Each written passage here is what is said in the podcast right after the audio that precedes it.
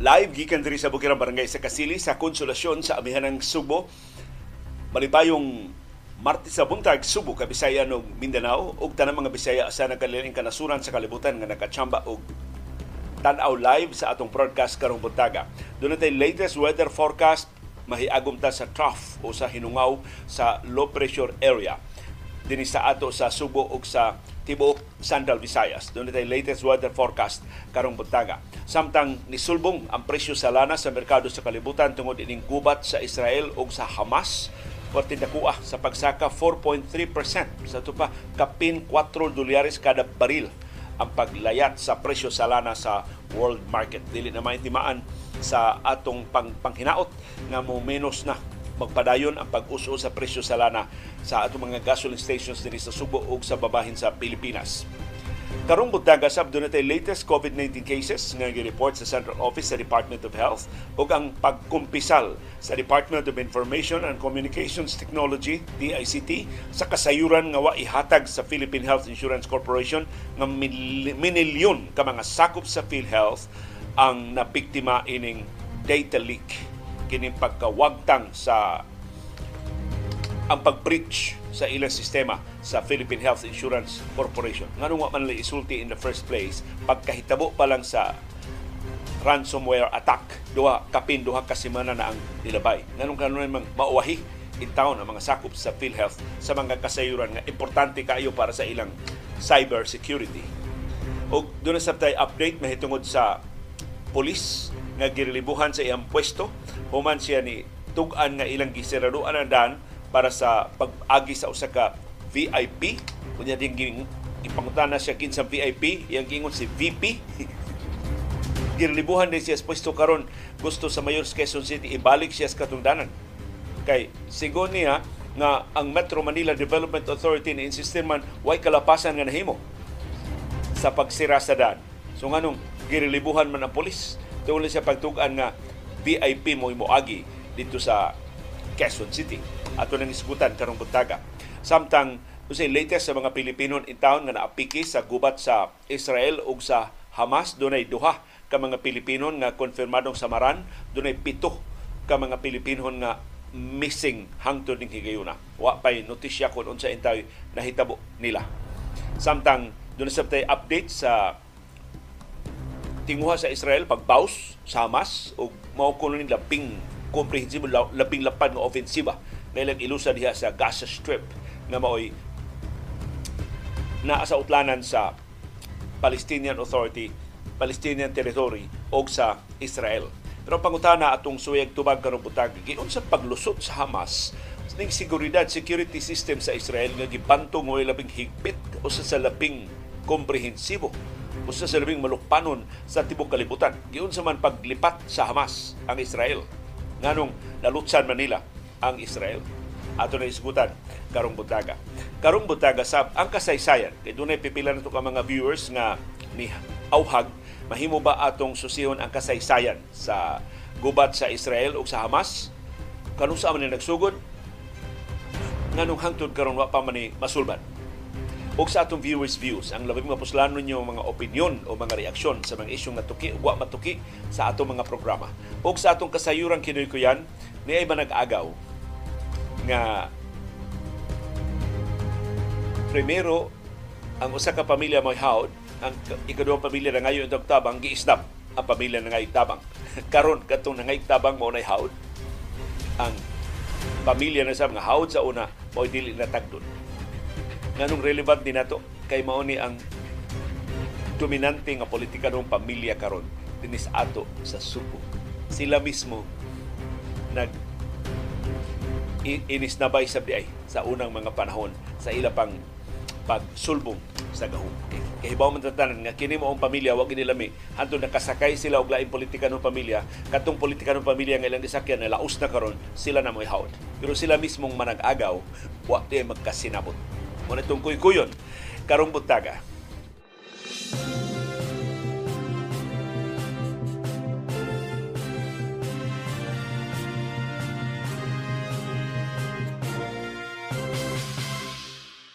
Kumusta man ang atong kahimtang sa panahon? Ang syudad ug ang probinsya sa Subo para yung init o alimuot haskang inita haskang alimuota tibok adlaw.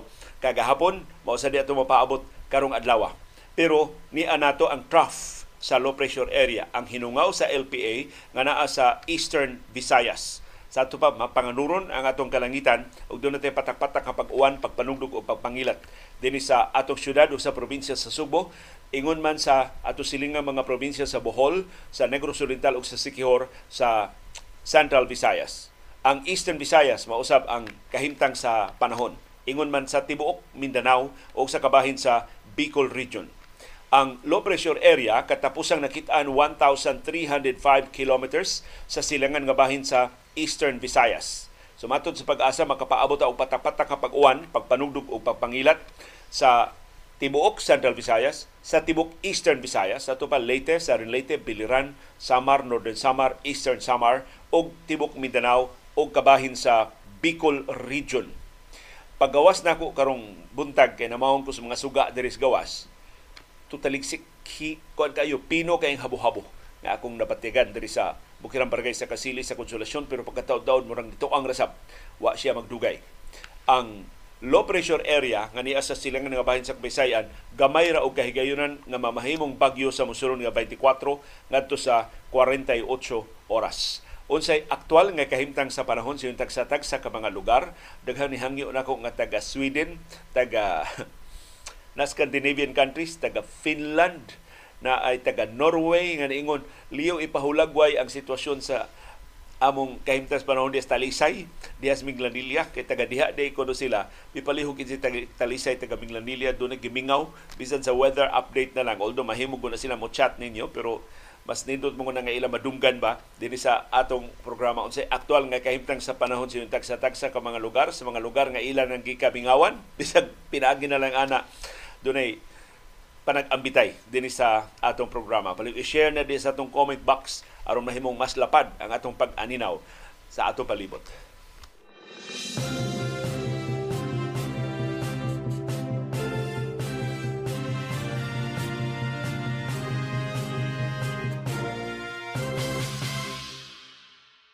Paita in town sa Afghanistan. Ato maning na report kagahapon nga perting kusuga sa ilang linog. 6.3 magnitude ang linog nga nitayog dito sa Afghanistan.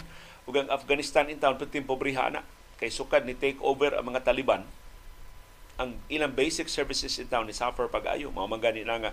Dinhi sa ato 6.3 magnitude nga linog. Sayon sayon sa ato mga buildings. Di na kayo lapat ang kadaot. Dito sa Afghanistan perti mang batia pa in town anang mga istruktura nila. So nang hulpa grabe kaayo ang kadaot. Lapad kaayo ang kadaot sa 6.3 magnitude nga linog sa Afghanistan. Ang pait. Nangayo sila tabang sa ubang kanasuran. Limitado ra ang mga nasod nga nitabang nila. Kay ilang magiaway ang tanang mga nasod? Ilang giaway ang Estados Unidos? Ilang giaway ang Britanya? Ilang giaway ang Europa? Na doon ang mga por doon sa mga puwersa diha. Gihingin gihingin lang ang tanang langyaw nga mga puwersa. Pero di na sila managhigala Ya karon gika naribalan pag in town sila ning gubat sa Israel sa Hamas. Ang atensyon sa kasagaran sa mga nasutuan dito. So nataligaman ni taon ang Afghanistan. Unsa kapait ilang kahimtang, wa taon sila pala. Doon na sila pipila kapala, of course doon na sila heavy equipment, pero ang mga tao nga gusto in taong mangita sa ilang mga parinting nga wa human sa linog, nagkubkub sa yuta ginamit ang ilang kamot. Sus, maka-imagine kas kapait ginamit ilang kamot mo ilang gigamit sa pagkubkub kay kuwangan sila o mga pala diya sa kasadpan nga bahin sa Afghanistan. Desperado silang nangita pa in town sa dugang mga biktima na posibleng ila pang maluwas human sa kusog nga linog nga nipatay og kapin duha ka libo na ka mga mulupyo diha sa Afghanistan. Dunay tibuok nga mga lugar sa Afghanistan nga nahapla gyud, na flatten gyud. Unya ang mga patayng lawas hasta mga buhi natanggong sa ilawom sa nahugno nga kabalayan o mga istruktura. Ug nangayo ang tabang bisag pala na lang aron ilang ikakubkub wa may tabang nga nahatag ang gobyerno. So doon na intay mga nagsyagit pa na sa ilawom sa mga nahugno nga mga buildings, di nila makuha tungod sa kakuwang nila o mga ekipo. Unya ang ila itong mga nahulbot gikan ang mga ni, pa, ni isa silang kamot nakalusot anang nahugno nga mga estruktura. Sus naputos sa abog naputos sa yuta. Ang dagway ug ang lawas. Tigpamaba sa gobyerno sa Taliban ni ingon do na pay gatusan ka mga biktima nga nagpabiling natanggong diha sa dahugno nga mga buildings. Ila na konfirmar kapin sa libo ang samaran o kapin 1,300 sab ang ka mga panimay ang naguba tungod sa linog kasagaran intaw mga mulupyo hangtod karon naapas kadalanan. Anha na sila mga tug sa kadalanan kay para di mao nay labing luwas. Kay wa na istruktura nga makahudlat nila. Kay sige pa ang aftershocks niya. Kusog ang mga aftershocks nga ilang nabatigan sus dunay mga mulupyo nga nagsige pa og syagit nagsige pa og hilak. Duha ka adlaw na human sa linog wa pa gid mauli wa pa sila maka-recover kining nahitabuan nga syudad sa Herat mao ni ikaupat nga labing dako nga syudad sa Afghanistan. Ang magnitude 6.3 nga linog ni igo sa population center diha sa Herat. Mo perti naghana mga molupyo nga naigo. Gisundan og kusog nga mga aftershocks. Nisunod ni sa laing linog nga niigo sa Eastern Afghanistan atong Hunyo sa niaging tuig. Kadtong dapita nga naigo bukiran to nga bahin pero kapin libo ang namatay niadtong maong linog. Dunay video diha sa Hirat nga usa intawong kabata nga babay ang nahulbot nila gikan sa nahagsa nga building.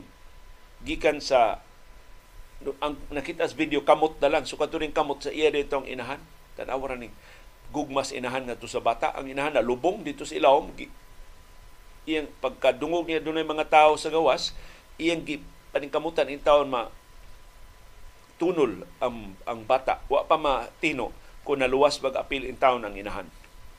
Sus. Taita. Tungod kay ang mga nasod giaway mas Taliban, pipilar in town ka mga nasod ang nihatag og tabang nila. 36 hours human sa linog Why aeroplano gikan sa ubang kanasuran nga nitugpa uban ang mga hinabang. Why specialists nga makatabang unta sa pagsusihain na diha ang mga timaan pa nga doon pa'y kinabuhi diha sa ilawom sa nahagsa nga mga istruktura. Ang mga non-government organizations padayon ni auhag og international aid sa nakalilain nga kanasuran. Pero pagkakaron, duha pa kanasod ang nakatunol og tabang ato sa Afghanistan, ang China o ang Pakistan. Kami, Mr. Baker. Kami. Sibat si Civic kay nakasa na sa ni Darok. Nakasa ni Dr. Iris niya. Laban na to si CB. Mugrit na lang ninyo.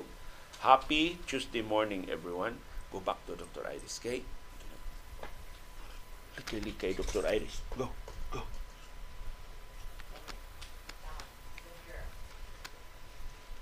Sa kabaita, China o Pakistan may nakatunol og tabang ngadto sa Afghanistan ning higayuna.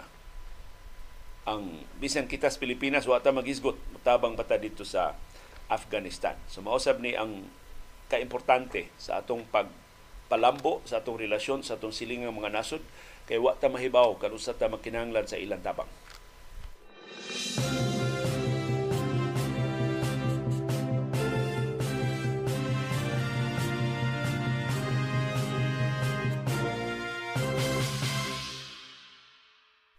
Ang maay balita gikan sa mga kompanya sa lana, ilan ang gilaslasan ang ug dako kaayo ang ilang presyo sa ilang mga produkto sugod alas 6 karong butang 13 minutes ago wa na gilaslasan na sa kasagaran sa mga gasoline stations dinhi sa Subo o sa babahin sa Pilipinas ang presyo sa ilang mga produkto. Ang laslas sa gasolina 3 pesos og 5 centavos ang kada litro. Hinauto mo kapatubil atong weekend o kagahapong adlaw o kamoy unang maka-avail, apil sa unang maka-avail ining 3 pesos ug 5 centavos nga laslas sa presyo sa lana. Ang krudo dako-dako sa buglaslas 2 pesos ug 45 centavos kada litro. Ang kerosene gilaslasan og 3 pesos kada litro. Puno ni sa kausaban sab sa presyo sa niaging semana gilaslasan og 2 pesos kada litro ang gasolina gilaslasan og 50 centavos ang kerosene pero uminto hinon ang krudo last week og 40 centavos ang kada litro. Sa ato pa kung imong kwintahon sukat pagsugod karon tuiga year-to-date net increase. Mao ni ang kinatibuk-an nga aumento human kuha isa tanang laslas. Sukad Enero 1 karon tuiga ang gasolina doon na net increase nga 15 pesos and 30 centavos per liter. Ang crudo doon na net increase nga 13 pesos and 80 centavos per liter. ug ang kerosene doon na net increase nga 8 pesos and 94 centavos per liter ang dili maayong balita. Paglili na ako sa world market dahil sugod sa itong programa karong buntaga ni Saka, dili Saka sulbong gyud, ni layat gyud, ni lumpayat ang presyo sa lana sa merkado sa kalibutan tungod ning gubat sa Israel o sa Hamas. 3 dolyares, 3 dollars and 57 cents ang Saka or 4.2% higher kaysa presyo sa niaging adlaw so pa ning gubat sa Israel ug sa Hamas. So ang presyo karon sa lana dito sa world market 88 dollars and 15 cents per barrel. Nitibugsok na ni ngadto 84 85 dollars per barrel sa niag nangagi nga mga adlaw. So mo nay dili ba epekto ining gubat diya sa Israel o sa Hamas o gato ng hingpit nga isgutan dayon tapos sa atong programa karong buntaga pinagisab sa atong pagpangumusta sa kahimtang sa mga Pilipinhon. Doon 27,000 Filipinos nga naa magpuyo, naa mang trabaho, naa mang inabuhi sa Israel o sa Palestinian Authority. Ug sila intay labing na apiki, labi na katong naas duol sa southern Israel o sa Gaza Strip nga maoy nahitabuan ining grabe nga gubat nga nagpadayon hanto ning orasa.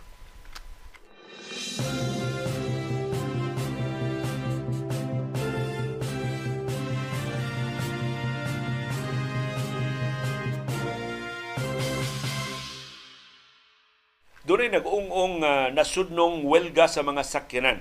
Gawa sa isyo sa pagsigi usaka sa presyo sa lana, ang korupsyon sa Land Transportation Franchising and Regulatory Board, LTFRB, ang sentro ining maong welga.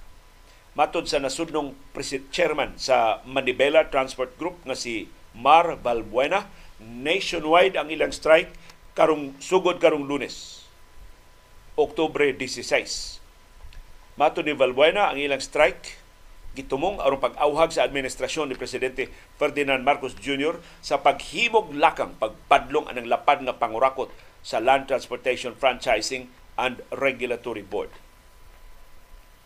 Og seryoso gitay kini pasangila kay kasagaran sa issues transport strike ang presyo man sa lana karon ang corruption sa LTFRB si presidente Ferdinand Marcos Jr. nagkarakara iyang gisuspenso dayon ang chairman sa LTFRB nga si Attorney Chofilo Guadis III tungod sa mga pasangil sa lapad nga pangurakot sa LTFRB ubos sa iyang pagduma. Si Transportation Secretary Jaime Bautista niingon gilusa dayon nila ang investigasyon sa pasangil sa pangurakot. Gisugo na dayon ni Bautista si Guadis sa pag-esplikar ining mga anomalya sa LTFRB. Apil na ang pagpatuman sa Public Utility Vehicle Modernization Program.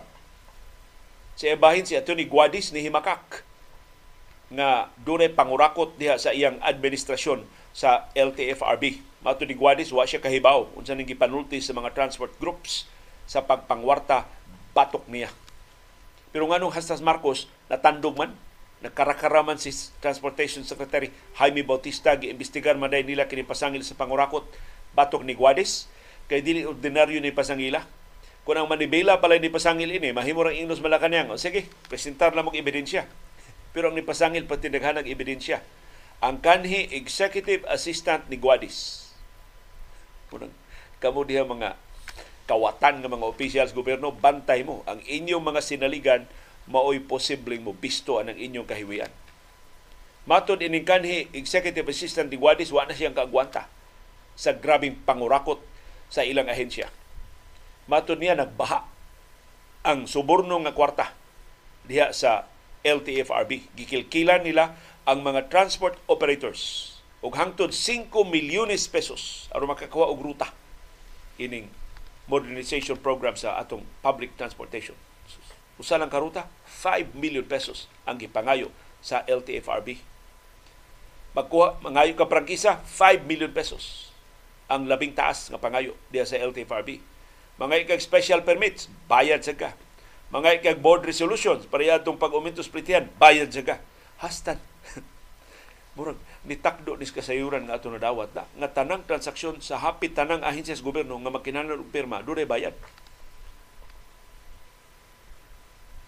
Kinsa maning kanhi executive assistant ni Attorney Guadis nga ni Pia Itron sa ni, Pia, ni Pasangil niya og kahiwian. Siya si Jeff Tumbado. Nidangop ni Jeff Tumbado sa mga transport groups. Ug usa siyang gidangpan ang Manibela. Sa kaseryoso sa kasayuran niyang giko ang Manibela ni ingon strike ta. Wa may lain sa nag-anan ang mga transport groups. Kaya ang naigo ini ang mga operators, may mga operators nga dagko sayon kay makahatag og 5 million kada transaksyon. Pero ang gagmayng operators maglaway, magnganga kanu sa makalihok ang ilang mga dokumento giyakan sa LTFRB kay wa sila kwarta. Maton ni Jeff Tumbado, ang mga operators kuno gipangayuan ni Guadis og sa LTFRB og 50% nga down payment. Ang balanse ihatag kun mahatag kun maaprobahan na ang ilang transaksyon. Pero niingon si Tumbado, iyan tanaw si Guadis biktima sa Although si Guadis may nag, nag, nag-una-una og kolekta, pero si Guadis sa kuno gisugo ra sab sa higher ups. Iyang labaw nga mga opisyal mao siya nagsugo niya pagpangita pagkuha ining SOP. So matod ining kanhi executive assistant na si Jeff Jeff Tumbado, siya kuno'y mudawat sa kwarta gikan sa mga operators. Niya iyang ihatag ngadto ni Chairman Guadis Unya, ipunon kuno to ni Guadis, ang tanang kwarta nga ilang natigom, kay ila sang irimit ngadto sa Malacañang. So doon ay bahin ang Malacañang. Of course, anda kong bahin na ang Guadis o sa ubang mga opisyal sa LTFRB, pero kila mo remit sa kuno sila ngadto sa Malacañang. Matod ni Tumbado, iyang ilhon ang tanang mga opisyal gawas ni Guadis nga na apil ining maong pagpangurakot diha sa LTFRB Mopasaka sila kasong pagpangawkaw. Batok nilang guadis o ubang mga opisyal.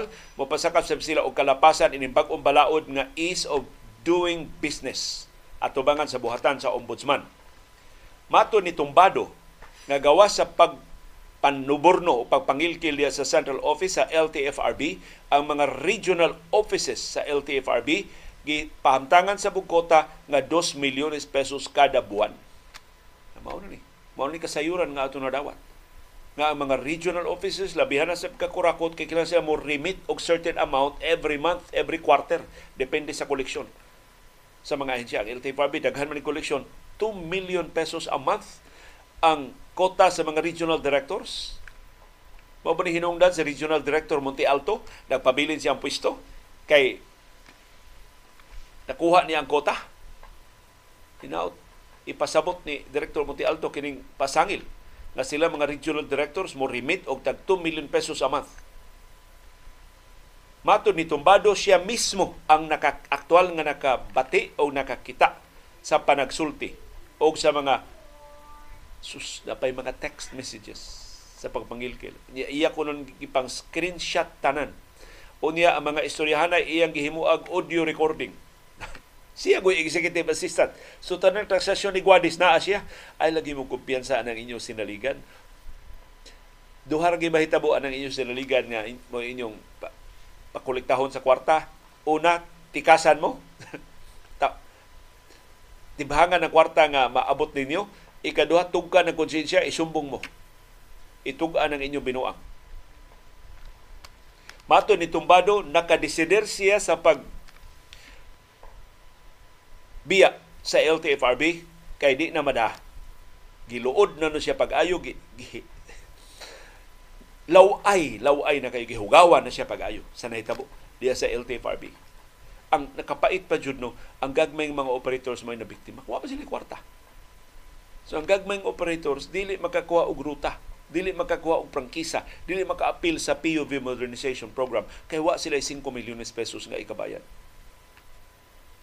motong Idangop siya sa Manibela. Ug matod sa Manibela, tabangan nila si Tumbado, mangayo sila og tabang sa mga abogado aron mahikay aron mapalig-on o aron mapasaka kini mga kasong kriminal batok nilang guwadis ug mga opisyal sa LTFRB hopefully malanganlan sa nang kinsa ng mga opisyal sa Malacañang na mo'y nagsigi pahamtang og kota nilang guwadis ug sa mga regional offices sa Land Transportation Franchising and Regulatory Board. Ug ako nabalaka, ug daghan kay kog istoryang nadunggan, mauni ang sitwasyon sa hapit tanang ahensya sa gobyerno. Di ka kakuhag perma, way mo lusot ka transaksyon, way mo irog nga dokumento, kon wa kay ikahatag nga suborno.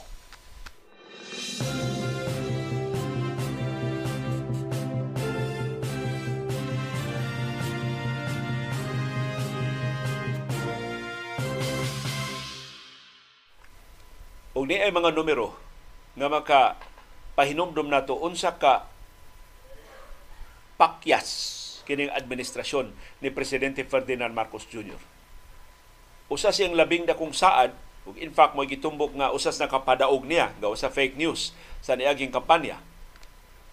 Mao nga himuon ni 20 pesos kada kilo ang presyo sa bugas sumay na niay mga numero gipagawas ang Ibon Foundation nga nagmatuod nga sa niaging 15 ka buwan kay 15 months naman ang Marcos administration ang presyo sa bugas sumay pertin dakuha og saka sukwahi sa iyang saad nga baratuhon o abundahon. Tugangan na supply, laslasan ang presyo sa bugas sumay ug mga produkto sa pagkaon.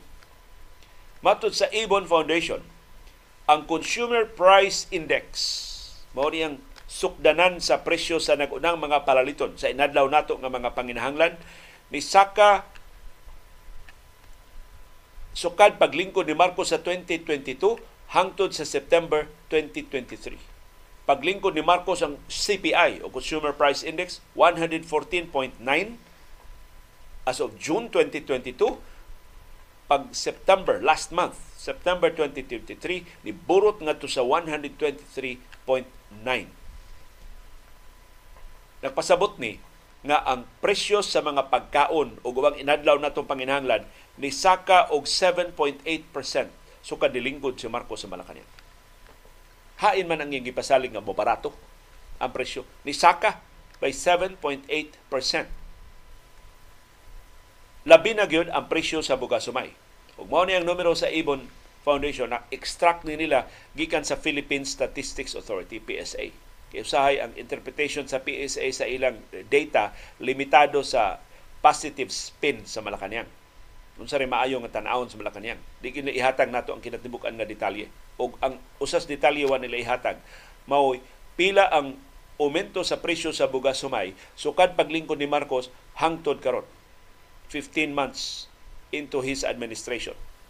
Paglingkod ni Marcos atong untong tutok sa June 30, 2022 matod sa Ibon Foundation ug tabang mo og kwenta ini ang presyo sa bugas sumay 39 pesos and 12 centavos per kilo. Mo na average. I-average nila mo na presyo sa bugas sumay. 39 pesos and 12 centavos per kilo. June 2022 na. Fast forward, September 2023. Pila na ang presyo sa bugas sumay? Average, 47 pesos and 54 centavos. Pila saka? Kapin 8 pesos. Dulan 9 pesos kada kilo ang saka in 15 months nga paglingkod ni Marcos sa impuesto. So imbis mo barato nga 20 pesos kada kilo, ni saka og dola 9 pesos kada kilo ang presyo sa bugas sumay. Kana ang official figures na sa Philippine Statistics Authority PSA nga nakuha sa Ibon Foundation. Sa ato pa, kung imong kwintahon, ni saka ang presyo sa bugas sumay, sukad nilingkod si Marcos sa pwesto by 21.5%. More than one-fifth sa presyo sa bugas sumay ang saka. 21.5% ang saka sa presyo sa bugas sumay. Mo ni labing dakong bakak usa sa labing wa mata kahibawon sa paibang mga bakak nga umaabot usa ni labing dakong bakak sa Marcos administration nga laslasan ang presyo sa bugas sumay nga na 20 pesos kada kilo ang tinuod na hitabo ni saka og kapin og dulan 9 pesos kada kilo ni Saka by 21.5% ang presyo sa bugas humay. Sukad siya ni lingkod atong utong tutok sa Hunyo 30 hangtod sa niaging buwan sa Setyembre karong tuiga.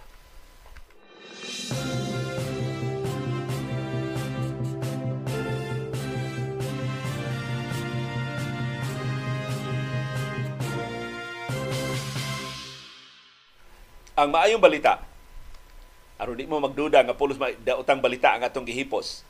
Nagpabiling ubos ang atong bag-o mga kaso sa COVID-19 sigon sa Central Office sa Department of Health. Doon natay 187 kabag-ong kaso sa COVID-19 gahapong adlaw sa tibuok Pilipinas. Ang atong active cases 3,062. Kapin gihapon 3,000 ka mga pasyente ang nahibilin sa atong mga ospital o isolation facilities sa tibuok Pilipinas. Andi may balita, ang atong nationwide positivity rate ni saka to 5.8%. 5.5% ni sa niyaging mga simana, 5.7% sa Biyernes man ito kato katapusan nilang update o huibis ba to last week karon ni saka og 5.8%. So ni paspas og nilapad ang tinagdanay sa COVID-19 sa tibuok Pilipinas. Ang kinadaghanag bagong kaso sa COVID-19 mao gihapon ang Metro Manila. Dunay 73 ka bagong kaso kagahapon adlaw pilay atong bagong kaso din sa Subo ug Central Visayas, single digit ra, walo ra ang atong bagong kaso sa tibok Central Visayas, ang lima subras katunga niya sa Cebu Province. Ang Cebu City dunay duha kabag mga kaso sa COVID-19, ang Bohol dunay usa kabagong kaso sa COVID-19. The rest of the local government units, way bagong kaso ang Negros Oriental, Lapu-Lapu City, Mandawi City, og Sikihor. Wa mapuni o bagong kaso sa COVID-19 kining maong mga local government units. Ang atong active cases sa Tibok Rehiyon nagpabilin ng kapin sa gatos 118 ang atong active cases. Mao ni ang nahibilin sa atong mga ospital o isolation facilities sa Sugbo, sa Bohol, sa Negros Oriental o sa Sikihor. Ang labing daghan karong active cases mao na ang Cebu City. Dunay 36 Daghana So over the weekend, daghan kaayong bagong kaso ang Cebu City nga wa ma-report sa Department of Health. 36 na ang active cases sa Cebu City. Ikaduha na lang ang Cebu Province, doon ay 27. Nagtabla sila sa Bohol, nga doon sa 27. Ika upat ang Negros Oriental, doon ay 13 ka active cases. Ikalima ang Lapu-Lapu City, doon ay 7 ka active cases. O niya, nagsunod ang Mandawi City o Sikihor, nagtabla, doon ay tag-upat ka active cases. So, maayo na lang nagpabilin nga ubos ang atong bag-o mga kaso sa COVID-19 dinhi sa Subo o Central Visayas. Dili na to pasagdan mo balik ni sulbong simbako. Padayntang magmatngon padayntang mo observe sa minimum health protocols. Palihog di na tutang tangon ang atong face mask sa crowded areas. Di ta mo apil sa wakinahanglan nga mga tapok-tapok. Ug sa hiray nga tingog aron dili ta kakita og away. Tabang ta og padlong sa way kaposlanan nga mga kiat-kiat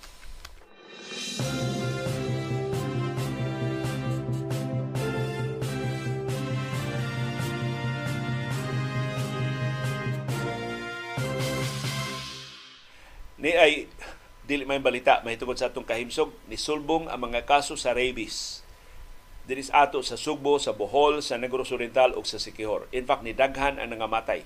Niabot og 19 ang nangamatay sa rabies. Napaakan nig iro ug iring, kasagaran iro may nakapaak ini mga biktima. Matod sa Department of Health diri sa Central Visayas ni saka ang total number sa mga napaakan og iro ug mga hayop sa unang unom ka buwan karon tuiga. So from January to June 2023 kining ilang report. Medyo bahaw na pero mao may latest nga figures atong ika-report ninyo. Sa unang unom ka buwan karon tuiga niabot og 59,000 ang mga napaakan og hayop. Ikumpara nimo sa 2022 dako kayo ang layat 19 ang patay karong tuiga, pito ra ang patay sa niaging tuig. Gikan sa 2018 hangtod sa 2019, way bisan usa ka pinaakan og iro og iring sa tibok Subo o sa tibok Central Visayas. Ngilngiga, duwa, di sa tiyali tinuod na paakan. Wa lang tiyali ma-report.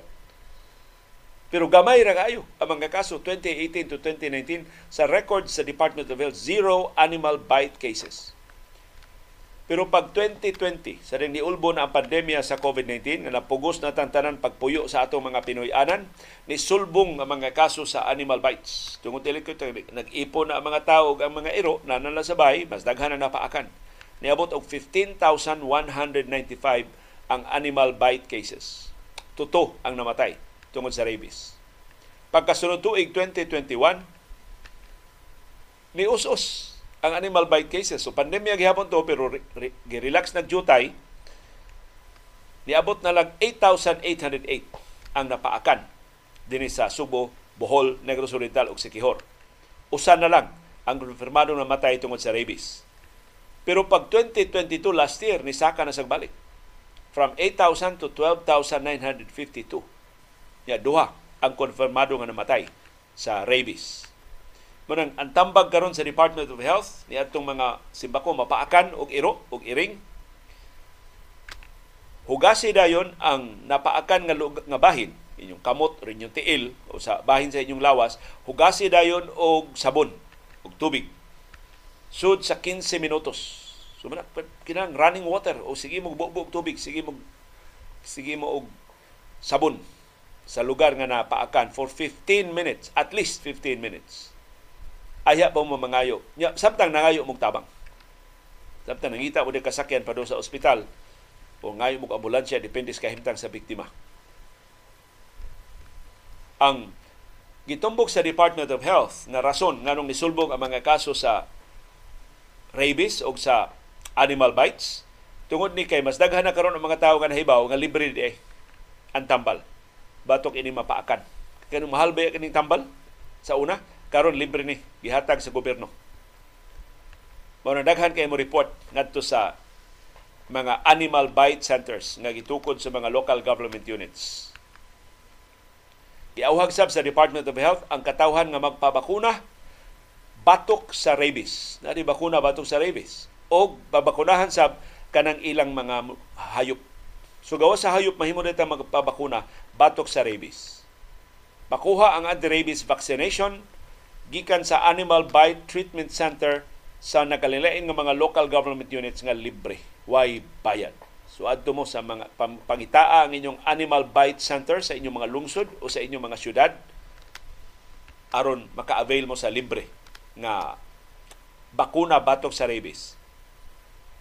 Niabot na og usa ka gatos ka Animal Bite Treatment Centers sa tibok Central Visayas tungod sa pag-uyon sa mga mayor nga doon na sila animal bite center sa ilang tagsa-tagsa ka mga jurisdiction. Hinaot mapunan pa ni o hinaot tanang lungsod o tanang syudad doon na animal bite center aron kadangpan sa katawhan na mapaakan o iro og iring simbako. Aron maluwas gikan sa rabies, dili mahiagom sa komplikasyon na posibleng mo resulta pa sa kamatayon.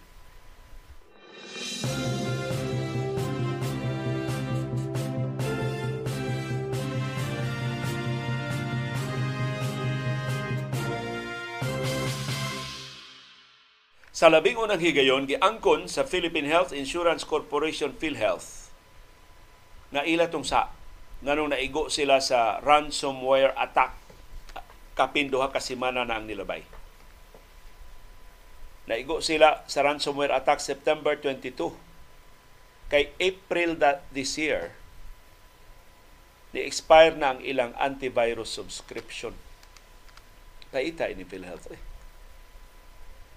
questionable gid ng il wa gid gani sila antivirus. Sa dihang nahitabo ang ransom Medusa ransomware attack atong September 22 kay ni, ni expire na og April this year. So pila na kabuan nga wa sila protection Mayo Hunyo Hulyo Agosto September. Lima ka buwan dulan tunga tuig. Way protection ang PhilHealth? Binilyon ka pesos ang kita as PhilHealth. Wa sila kapalit og protection Wa sila ka-renew sa ilang antivirus subscription. Nausa man in taon ni ang Philippine Health Insurance Corporation, PhilHealth. Niangkon ang PhilHealth ang ilang antivirus subscription ni expire na pagkahitabo sa ransomware attack. Gikonfirmar sa PhilHealth ang ilang antivirus software na expire atong April 15 this year. Wa no dayo nila ma-renew ang subscription tungod sa komplikado kaayo nga government procurement processes. sa paita. Hasta antivirus subscription iagi og bidding. Of course, ipasubay sa Government Procurement Act. Pero wa mo ay kung ingna nga maabtan mo lima ka buwan, di pa mo makapalit og ang urgency ini. Pila ni ka bilyon ang alkanse sa PhilHealth. Ug unsa kahasol ang mahiaguman sa milyon ka mga sakop sa PhilHealth. Tungod ining maong bolilyaso. Pero matod sa PhilHealth, tungod sa insidente, nakataod na sila og antivirus software. Na kung wa sila maigo, wa sila magkarakara. Paspas na magigay mo na nakataod og antivirus software. Nga nung naabda mo muli makabuan, human expire ang inyong antivirus subscription. Ito naigo mo sa Medusa ransomware attack. Ang ransomware attack na resulta sa shutdown sa tibuok online system sa Philippine Health Insurance Corporation. So mao ni ang labing kinahanglan, ang labing dinalian mataligaman. Pero ang mga kiat-kiat, ang mga laag-laag, ang confidential o intelligence funds, wa ta kay baw kung si kapuslanan, pas-pas abunda ang kwarta. Why limit? Wa pay resibuhay. Pero antivirus subscriptions nga mo secure unta sa private data sa mililyon ka mga sakop sa Philippine Health Insurance Corporation na expire ang antivirus subscription ato pang April 15 after 5 months wa pa ma-renew. Naigo sila sa Medusa ransomware attack. Humalas pila ka adlaw. Nakabutang na din sila antivirus protection. Sama sa naandan manguros lang tag kilatan sa mga government agencies o sa mga government officials. Di mahita karon mo ingon ato ning usbon, ato ning klaruhon, ato ning tarungon, hato maigo na sa ta sa sunod nga ransomware attacks ops. na expire sa eh wa na mo ma-renew. Ang antivirus subscription na mo. Taita. Sa Philippine Health Insurance Corporation, PhilHealth. Gawas nga langayan kay mobayad silang utang ngadto sa mga private hospitals nga nakaserbisyo na sa minilyon ka mga sakop sa PhilHealth, gidribble-dribble nila sud sa daghang katuigan, 27 billion pesos na na ang ilang utang. Ang ila pang ingon nakabayad na sila og 70 pila to 75%, 76%, pero sigon sa mga private hospital, wa pa sila kitag anino bisan usa lang kasinsiyo sa bayad sa PhilHealth. Bakakon pag yun dako. Unya antivirus protection tihik-tihikan pag yun. Sa may gigamitan niya ng kwarta sa PhilHealth. Inyo, inyo ginagimani market tanan, inyo nang gibulsa tanan. Hasta sa antivirus subscription, dili na mo makarenew.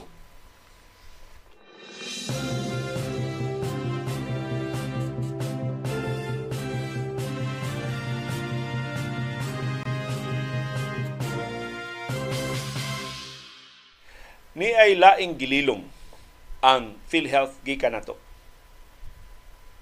ang Department of Information and Communications Technology, DICT na mo sumbong ini nga sa publiko.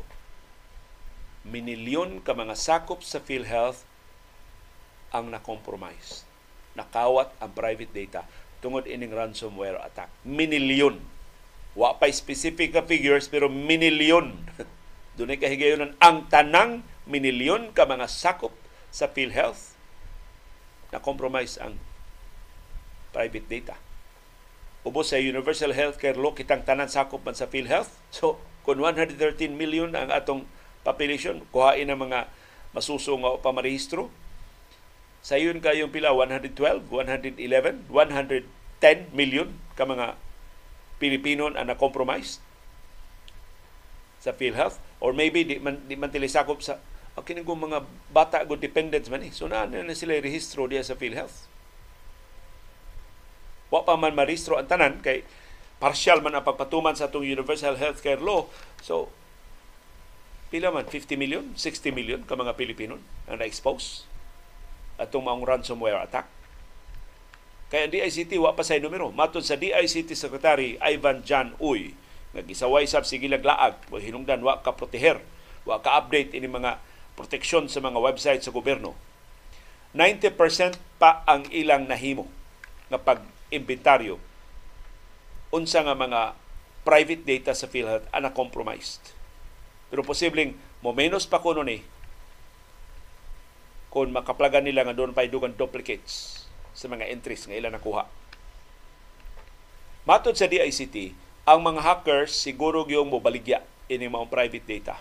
Kaya man sila makadawa makakwarta sa PhilHealth.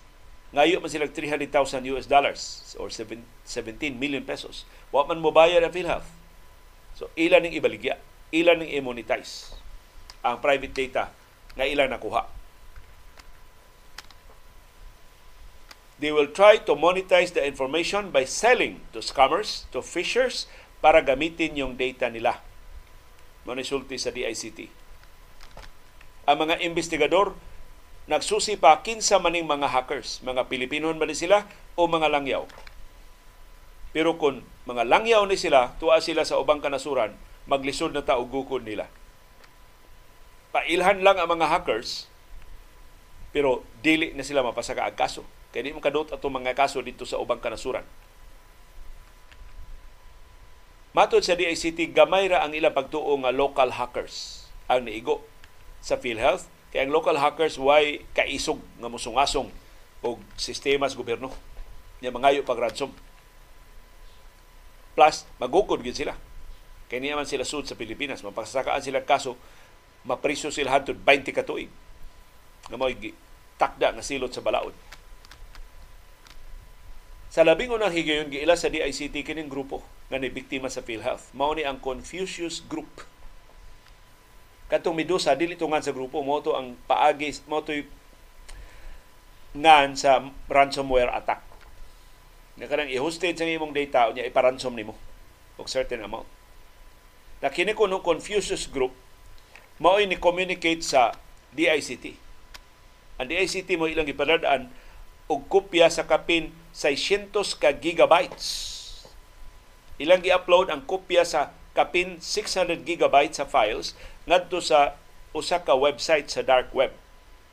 Ug ilang gibutangan og link sa Telegram channel. Adtong alas 4 sa hapon sa October 5, duha ka adlaw human ni expire ang deadline sa ransom payment.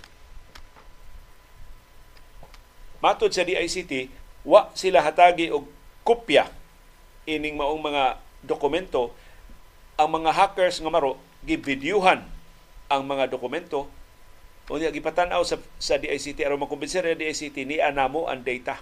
O kun di mong bayad amo ning ibaligya. Wa man tang bayad ila ning ibaligya.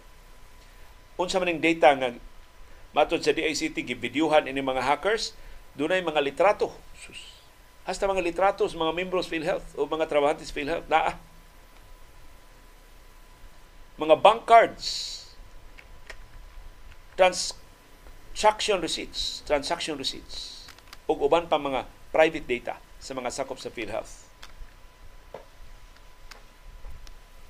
Pero giklaro sa DICT nga samtang gileak ang private data sa PhilHealth members, ang memberships database wa mapiktuhi sa cyber attack. I don't know, konsulo ba na? Pero ang ato private data magamit na para sa scamming activities. Either gamiton to ang atong identity pagpanghimo og mga tikas nga mga transaksyon or ibaligya ngadto sa mga cybercrime syndicates aron sila mangwarta, sila mo negosyo sa atong private data. Ang gihatag sa mga hackers ngadto sa DICT 40 minute nga video na nagpakita sa tanang kasayuran nga ilang nakuha gikan sa database sa PhilHealth. Ang 40-minute video naglakip sa one by one nga mga litrato, kanang mga ID picture sa mga trabahante o sa mga sakop sa PhilHealth. Doon na sila GSIS cards. Sus, paita. Doon na sila ATM cards sa mga PhilHealth employees. Nakuha hasta mga ATM cards o GSIS cards sa mga employees. Mga soft copies ni. Matod sa DICT, sa diyang gipaninglan sila nganong wa man mo nahimo pagpalipod sa PhilHealth at tubag sa DICT your honor gilaslasan na mo budget suspaita sa DICT ang ilang budget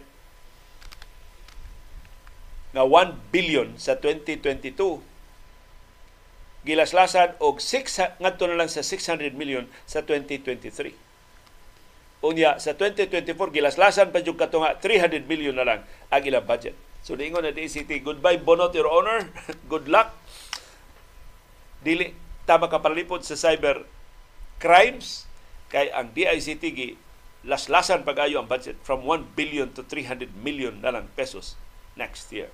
Although ang budgeting sagod sa Department of Budget and Management depende sa actual disbursement. Kining DICT usad sa mga ahensya nga badlungon. Matapos na lang ang fiscal year, di pa mapatuman ang iyang mga proyekto. Kung mo na yung basis nga nung gilaslasan ang ilang budget. Hinaot, ma-reconsider ni o hinaot mangita tag mas agresibong liderato sa DICT. Bilib daan ng attorney John Ivan Uy, kaya natong maayo, siya man hinugi basol. Sige lang kunog laag, sige lang tambong mga conferences na nakalilaing kanasuran sa kalibutan. Siya rin na buhong anang iyang posisyon. Ang DICT, why nahimo? Pagpanalipod sa nagkalilain nga mga ahensya sa gobyerno sa ilang mga website, sa ilang mga online systems.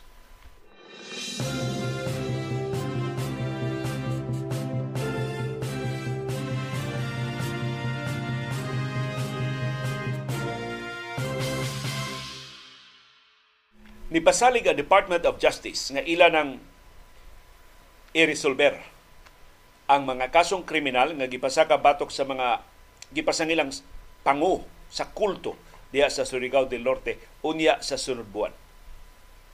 Nakabuylo na ang preliminary investigation sa DOJ.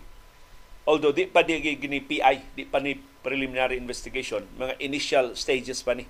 Paghukngay ni ng mga dokumento at pati daghana mga kaso nga gipasaka plus mapunan pa ang mga kasong ipasaka batok nilang J. Renz Kilario alias Senior Aguila ug sa mga opisyal sa Socorro Bayanihan Services Incorporated SBSI. Matod sa DOJ, ilang i-release ang ilang resolution sa mga kasong kriminal batok sa kulto sa Surigao del Norte unya sa tunga-tunga sa Nobyembre karong tuiga. Apil sa mga kaso nga i-resolve sa DOJ mao ang kasong trafficking ug abuse sa minors ang supplemental complaints ipasaka sa National Bureau of Investigation. Kay katapusan nilang hearing gahapon, lunes, doon ay bagong witnesses. Mas nilingkon pag ang mga kaso sa National Bureau of Investigation. So kini bagong mga pasangil, mo resulta ni bagong mga kaso batok sa mga sinumbong. So matod sa DOJ, ang NBI ni pada ni pahibaw og notisya ni padangat og notisya atol sa ilang hearing kagahapon nga mo file sila og dugang mga kaso inabagan sa mga prosecutors. Unya ang mga sinumbong silang Jaren Skilario o kaubanan hatagan og higayon sa pagtubag. So una pa makabuylo ang preliminary investigation. So ang ipahigayon gahapon clarificatory hearing pa lang sa mga kaso nga gipasaka na sa NBI batok sa mga opisyal sa kulto sa Surigao del Norte si Jaden Skilario gidaga hapon dito sa DOJ so gipagawa siya kadiyot sa gitanggong pa ni sila sa Senado pero gihatagan silang passes aron makatambong sa clarificatory hearing sa Department of Justice. O dayon sa sunod nga mga stages sa preliminary investigation. Pero ang essence ini patuwagon sila sa mga pasangil batok nila na timbang-timbangon sa mga prosecutors sa DOJ do na bay igo nga sukaranan. Kanang gitawag prima facie case aron ipasaka ang kaso ngadto sa korte. Ayha pa ang korte mo sugod paghusay sa merito na sa kaso. Ligon ba? Makumbikto ba? O maabsulto ang mga sinumbong? Nagipasangilan sa pagdagit, sa pagtanggong, sa paglugos, sa pagpugos og minyo sa mga bata o mga babae anang mga sakop sa kulto sa Socorro Bayanihan Services Incorporated diya sa sitios Kapihan, Barangay Siring, sa lungsod sa Socorro sa probinsya sa Surigao del Norte.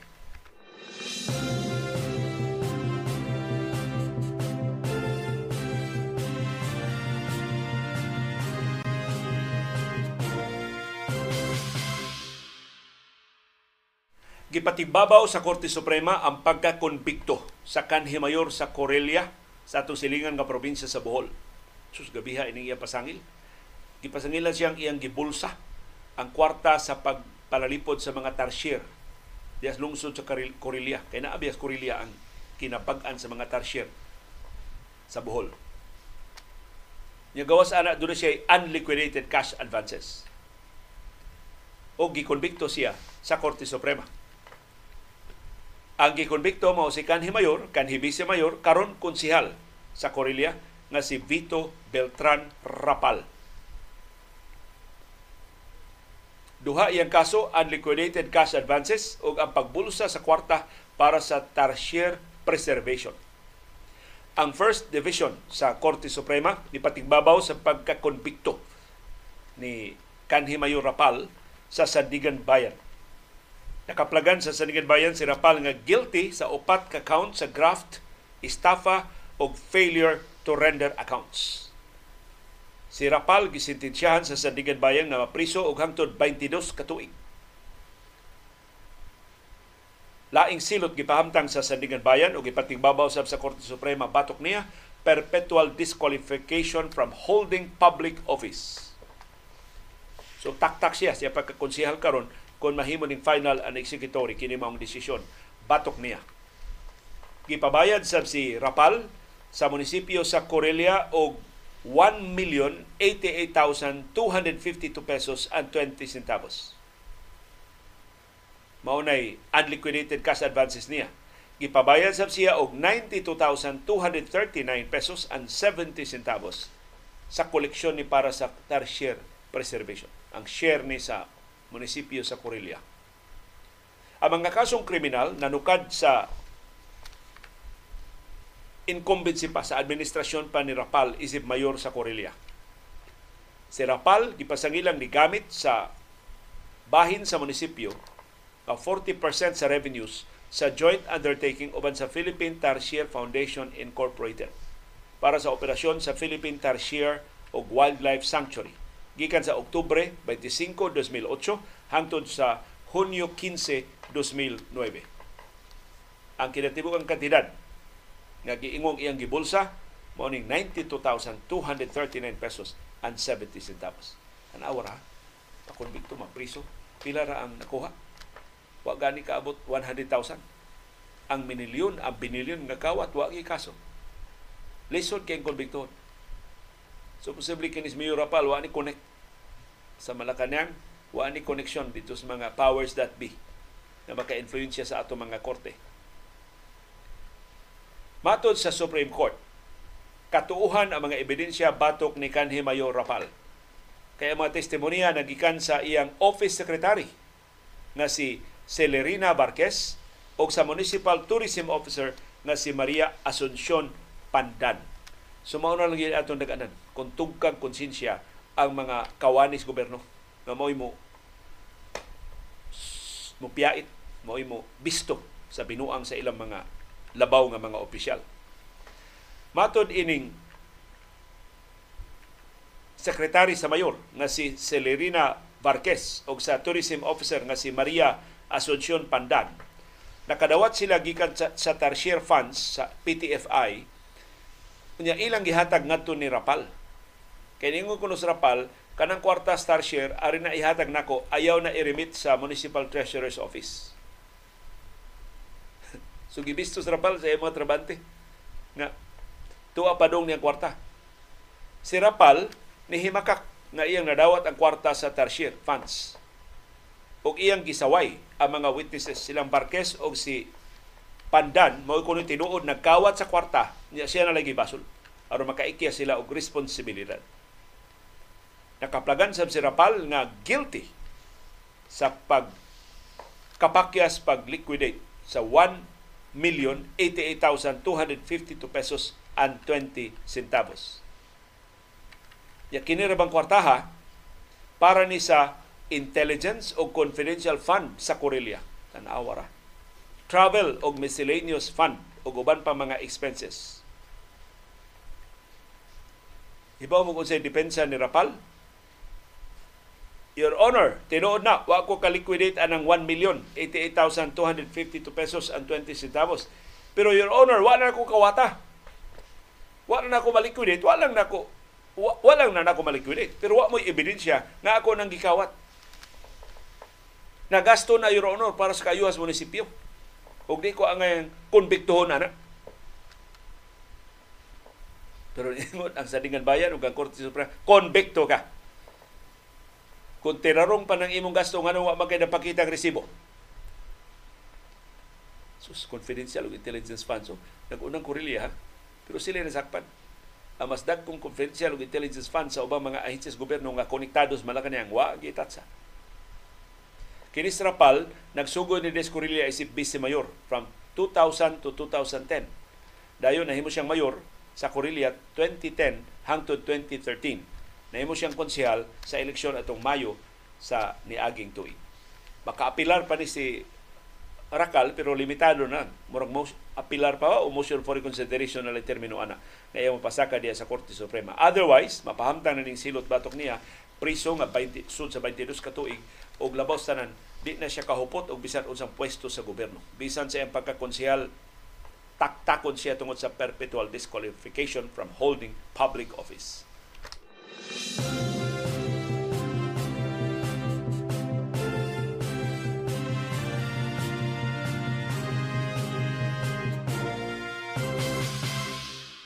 Unsay latest adtong pagsirasdan sa Quezon City para sa usa ka VIP nga giingon nga si VP ang mayor sa Quezon City nang ilabot na.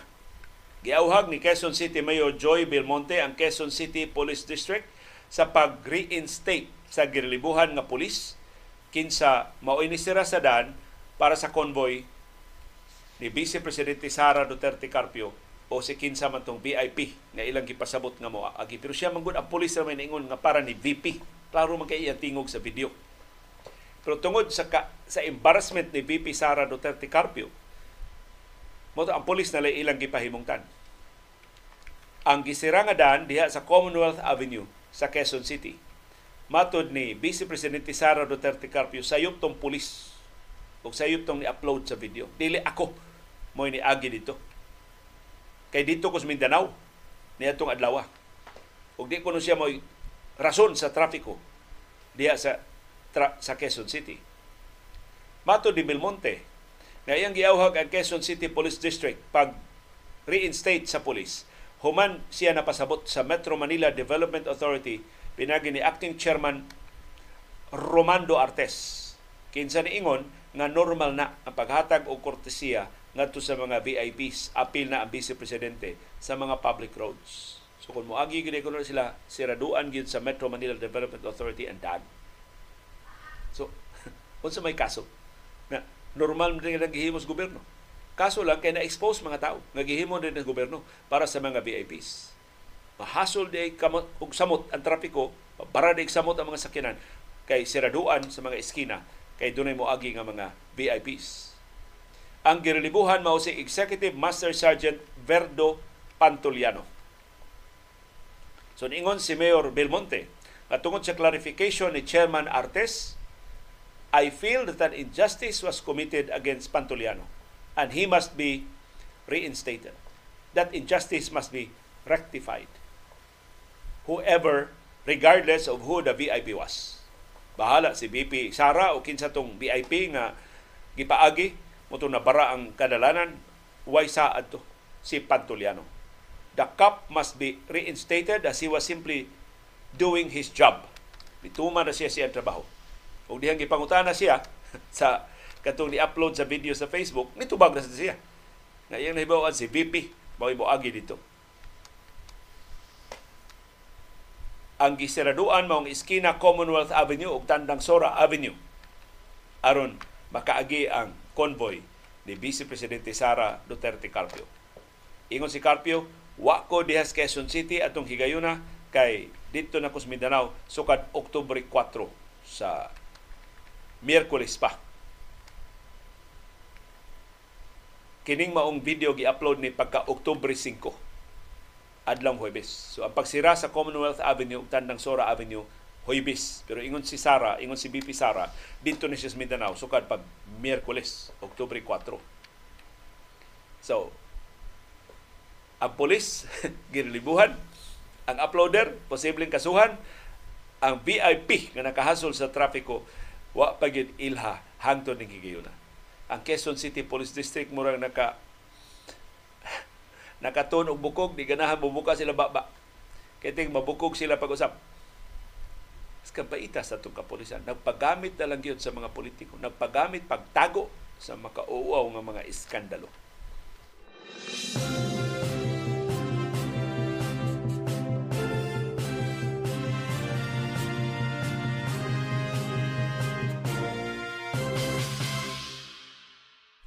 Pero ni ay data na ito nakuha hinaot ang mga piloto kung doon mga pilotong naminaw ron o mga IT nga maka-interpret ani mga data.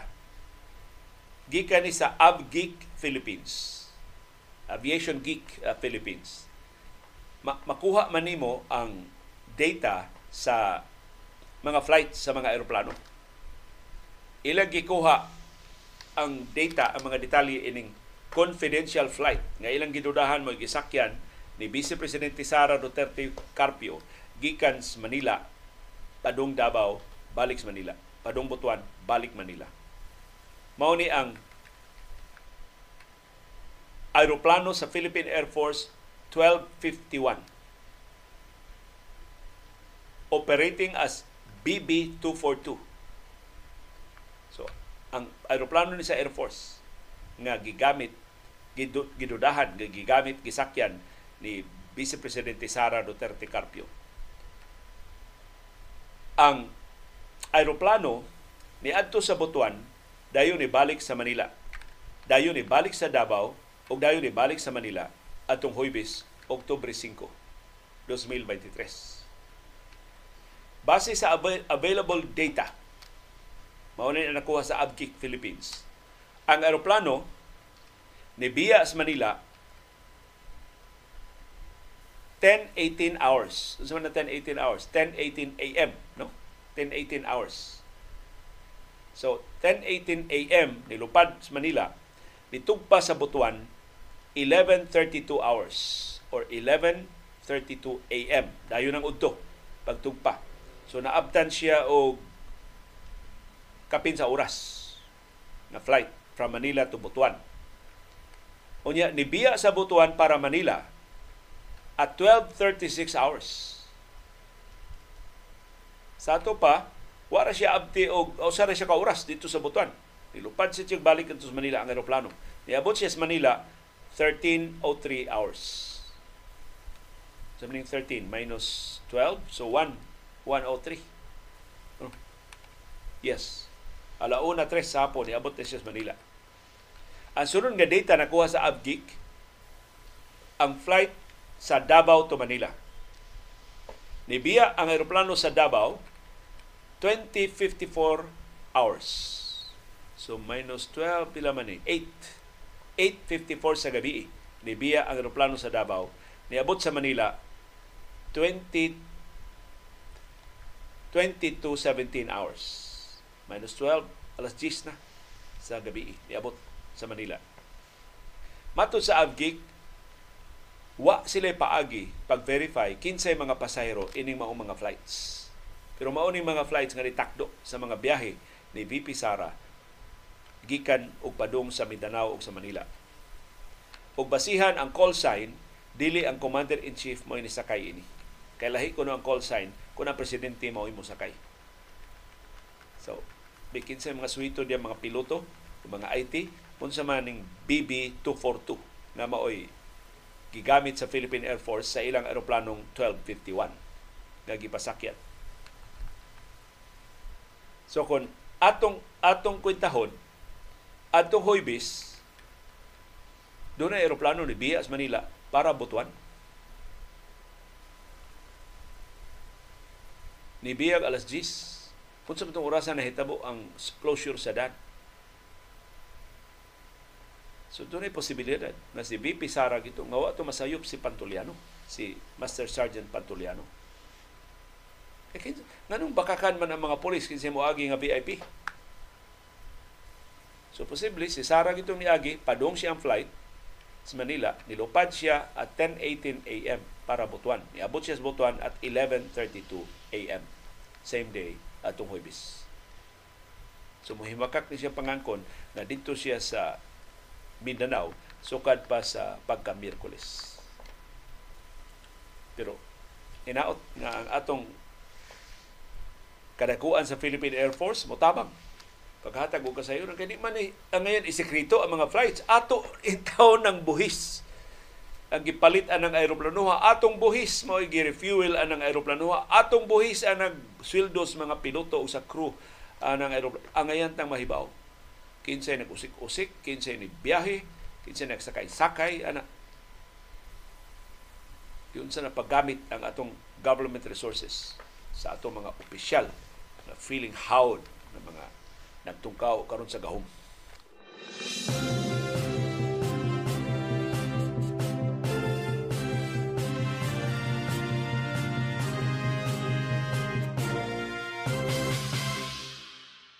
na kung gihilasan na mo atong pagbalik-balik sa aeroplano, Davao, Butuan, Manila, Davao, Murabog, giuran-uran lang ang atong aeroplano ba?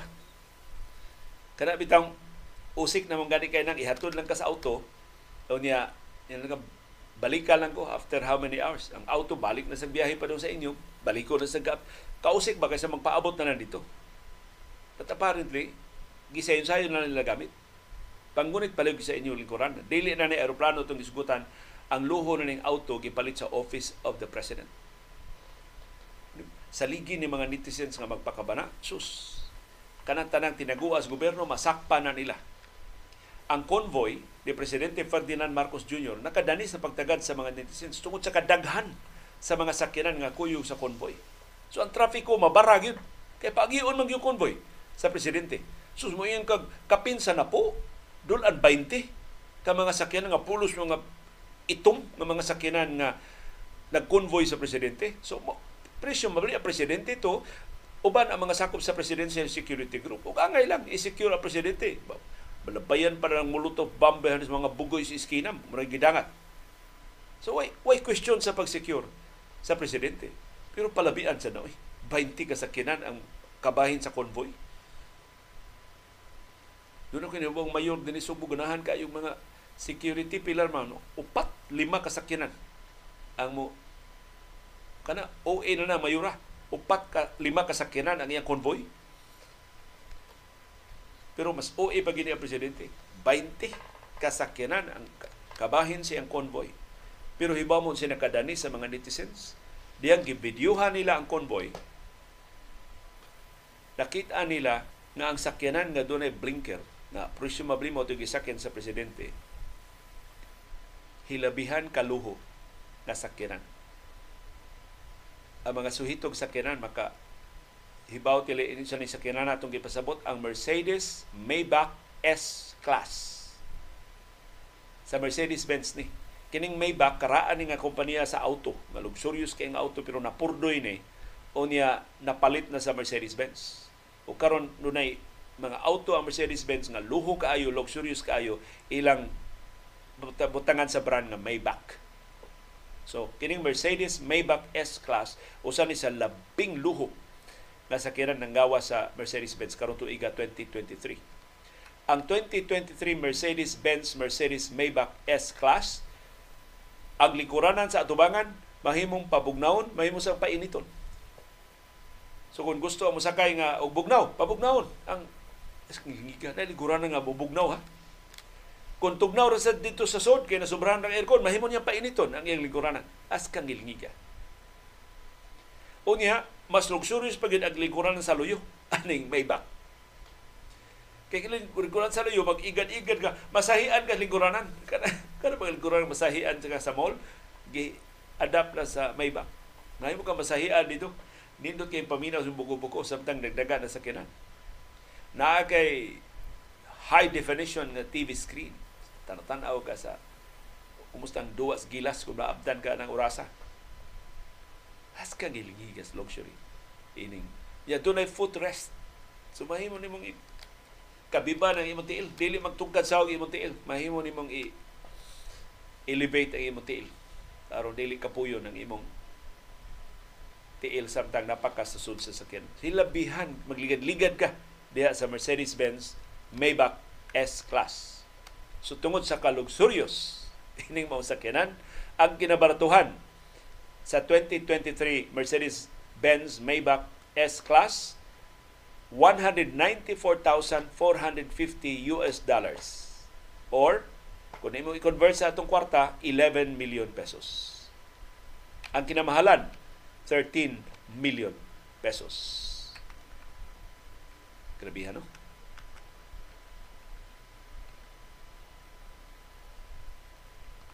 Ang range-stopping Mercedes Maybach S-Class S680 4matic magsugod at 230,000 US dollars or 13 million pesos. Ang ato mga mag-uuma hapit na lang way gikaon sa tumang kalisod. Ang labing kabos nga mga pamilya naghuwat pa kanusa mo tinud-on ang ayuda nga dugay ang gipasalig sa gobyerno. Ang atong presidente nagpamasay-masahe sa buko-buko dito sa luho kay niyang Mercedes Maybach nga sedan na sakyanan as kangilngiga sa pagpahimos sa labing dagko nato nga mga opisyal sa gobyerno ginamit ang atong buhis sa katawhang Pilipino.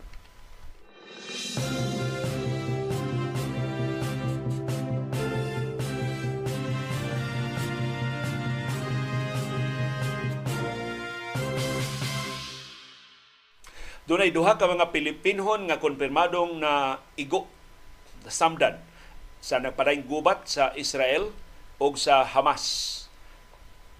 Matod sa Philippine Embassy dito sa Israel, usa sa na angol lalaki nga Pilipino na igo sa bala. Na pusilan sa mga sakop sa Palestinian group nga Hamas samtang girescue siya sa Israel Defense Forces. Gikan sa usa ka shelter kay ang Hamas nangatake man o mga installations dito sa nakasuod man ni sila sa Israel. Kunya, dugay kay Israel nakatubag sa alarma, kung to ang mga sibilyan na dagit. O hostage sila karon sa Hamas. Pero kining usa naluwas sa Israeli Defense Forces pero napusilan sa Hamas. Mo ning nasamdan in town ni. Ang laing nasamdan usa ka babay na nasuffocate atol sa sunog. So ang Hamas attacker ni sunog sa ilabay. Siya ug ang iyang employer na suffocate. Wa kagawa sa bay. May na lang na abdan sila sa mga security forces na da sila sa ospital. Doon na say unverified na report na doon mga Pilipino nga gidagit sa Hamas group. Gi-confirm pa ni sa Philippine Embassy dito sa Israel. Sa pikas nga bahin gikonfirmar sa Department of Foreign Affairs nga dunay pito ka mga Pilipino nga missing hangtod ning higayuna. So posible apil anang na hostage si Bako sa Hamas. Ang pito ka mga Pilipino wa makontak pinagi silang mobile numbers sa ilang social media accounts WhatsApp makatubag. Hangtod gahapon sa hapon, Monday afternoon, matod sa DFA, dunay 29 ka mga Pilipinon nga gikataho nga missing. Pero ang 22 na confirm na na-rescue sa Israeli Security Forces o gibutang na karon sa mas luwas nga mga lugar, gibutang na sila og mga hotels nga layo ra gikan sa conflict zone. Sa 22 ka mga Pilipino nga naluwas, ang usa gitambalan sa ospital tungod sa iyang injuries atol sa rescue. Ang mga inju- injured nga mga Pilipino naa karon magpahuway sa usa ka hotel sa Tel Aviv. Usa ka Filipina ang nitawag sa embahada sa Pilipinas dito sa Israel. Nga niingon, iyang nailhan ang iyang bana anang video nga nag-circulate karon sa social media. Kay katong tanang mga bihag gi kuhaan man tog video sa Hamas para propaganda ba? Unya ilang gipakatap sa social media. Usak ang asawa ningon na kailang ko ako tong bana ang usa sa mga gitanggong sa armadong sakop sa Hamas. Ug tuwa na karong gidana sa Gaza. Pero matod sa Department of Foreign Affairs, ila pang konfirmahon ang veracity sa pangangkon sa mga Pilipina, ilang gi-relay ang kasayuran ngadto sa Israel military authorities o nag-verify sab sila base sa video o sa mga kauban ng mga Pilipino. Makaila ba sila atong maong Pilipino? Ang ibahada nag naglabigit, nakilabigit sab sa mga community contacts aron ma-verify kung apil ba ang mga Pilipino sa mga, mga gipagdagit sa Hamas. Sa pagkakaroon gipahibaw sa Philippine Embassy dito sa Israel nga ang tanang biyahe gikan sa Pilipinas padong sa Israel gipostpone hangtod nga ma-stabilize ang sitwasyon. Susdo na ko'y mga kaila nga naabdan ko no dito sa Israel sa ilang nagpilgrimage matingali sila sa paita. Matod sa DFA, wa pa silang kadawat og request for repatriation. So wa pa yung mga Pilipino nga nakabatyag na miligro sila sa ilang mga Pinoyanan o gusto na nga mo pauli diri sa ato sa Pilipinas. So hinaot dili in town maangin ang mga Pilipino o dili madugangan kini mga nangamatay o mga nangasamdan o mga namiligro. Ini pa yung gubat sa Israel o sa Hamas.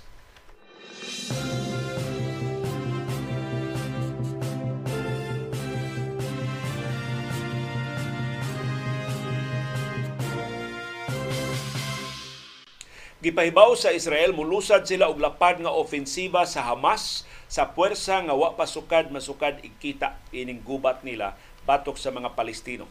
Si Primero Ministro Benjamin Netanyahu niingon nga human sa sorpresa nga pag-atake sa Hamas nga nipatay na og kapin sa libo ka mga tao diya sa bahin sa Israel, ang Israel mobombardiyo sa mga teritoryo sa Hamas pinagi sa mga airstrikes kapin 680 ka mga Palestino ang napatay sa Gaza Strip sigon sa Ministry of Health. Matod sa Hamas, ang mga civilian hostages gikan sa Israel nga posibleng nag-appeal og mga Pilipinhon, mga Amerikanhon o ba mga foreign nationals ilang patyon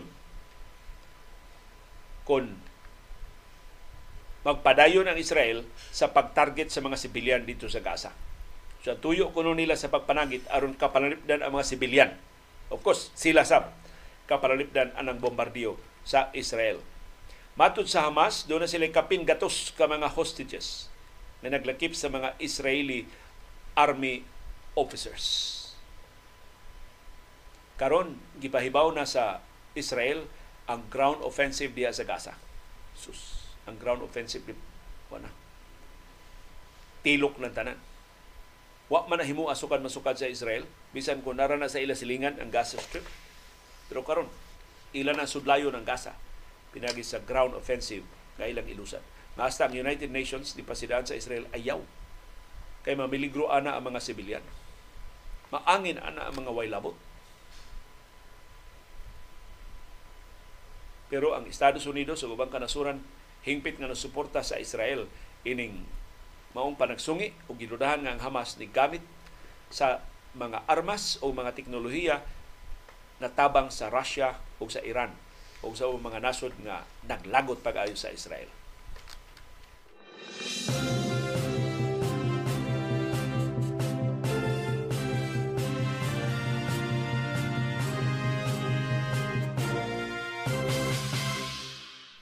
Ang pangutana, giunsa masamas paglusot kalingilngig ang seguridad sa Israel. Ang giatake sa Hamas mao nang gitawag nga Eris Crossing. Mao na siya ang simbolo sa security infrastructure sa Israel diha sa amihanan nga tumoy sa Gaza Strip. Mao nang utlanan sa Israel ug sa Palestinian Authority.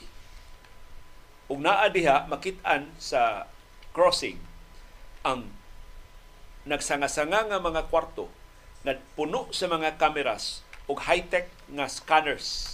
Doon mga double tiger trap doors nga tanan gibantayan sa mga Israeli security officials. Kinsa mo hatag o instructions pinag sa loudspeaker. So secure kayo kay wa may tawo nga nagduma mga kamera raman ug mga pultahan nga mukalitlag abli, pultahan nga mukalitlag sira, secure kaayo kanang area in other words. Ginamit ang latest nga technology sa Israel. Nahimo sab ng surveillance o communications hub. Taas kayo ang kural anang maong facility nga ang mga gwardya makakita sa kinatibukan sa Gaza. So secure kayo. Pero nganong nalutsan man sa Hamas kini maong facility. Nagsugod ang atake sa Hamas adtong kadlawon sa Sabado. Yagi Sabado hilabihan kakalit sa atake sa Hamas. Nga ila dayong nga nakita na lang sa mga video shot ang mga Islamic militants nga nikalit lang abot. Murag nagbaha. Gikan sa Gaza ni sud sa Israel. Nagsugod ang pagpangatake sa detonation gipaulbo nila ang anti-tank guided missile. Dayon ang mga sakop sa special forces sa Hamas nga ginganlan og Nukba ni suda yun sa facility. Nya naka-access sila, sila sa gate nga gigamit sa Israeli military pagsud sa Gaza atol sa ilang mga operasyon. Ilang gipang neutralize sa, pa ilang gipamusil o gipatay ang mga Israeli forces sa mga watchtowers nagtuwa sa kinatasan nga bahin sa koral. So ang Hamas pag atake nila suhito kay sila hain ang mga gwardiya sa Israel himutang kinsay ilang pungkiton kinsay ilang posilon. Sa usa ka video shot nakita ang patayng lawas nga nagbaday sa konkrito nga tunnel. Ang sorpresa nga pag-atake sa Hamas nakapakurat sa Israel. Wa jud kabantay ang Israel. Ang tuyo sa Hamas militants dito sa Eris o sa ubang mga locations nga ilang giatake sa utlanan sa Gaza mao ang pag pakurat pakugang sa Israel o pag inutil sa katakos sa security forces dito sa southern Israel pag-communicate sa usag-usa. So mao to gawas nga wa kabantay ang Israel, wa na sila kariak dayon kay giputol man dayon ang ilang linya sa komunikasyon. Maay kay pagkaplano sa Hamas ang ilang operasyon. Ang mga video nga gipost sa Hamas sa social media sites nagpakita nga ang mga sakop sa Hamas paspas kayo nga ni disable sa mga sakinan sa Israel ila sang gi-disable ang usa ka tangke ni gera na ilang gi tirahan og munition pinagi sa drone. As kang gilgi ka. So, coordinated ang atake na land forces na pay mga drone attacks nga gidungan. Dunay mga sakop sa Hamas nagmotorsiklo ra. Ang uban nagsakay og sakyanan, ang uban nagdagan. Nagda sa ilang mga armas. Ang first wave sa mga attackers upat ka gatos ka Hamas militants ang nisud sa Israel wa mabantay wa ma badlong Ila na yung atake ang 15 installations. So doon sila mga target. Dili ito pataka lang dasmag. Kada usa nila doon ay target ng mga locations. Kunya, ang ilang gi-target, ilang gipamutol ang mga security barriers. Sud lang sa pipila ka oras ang koral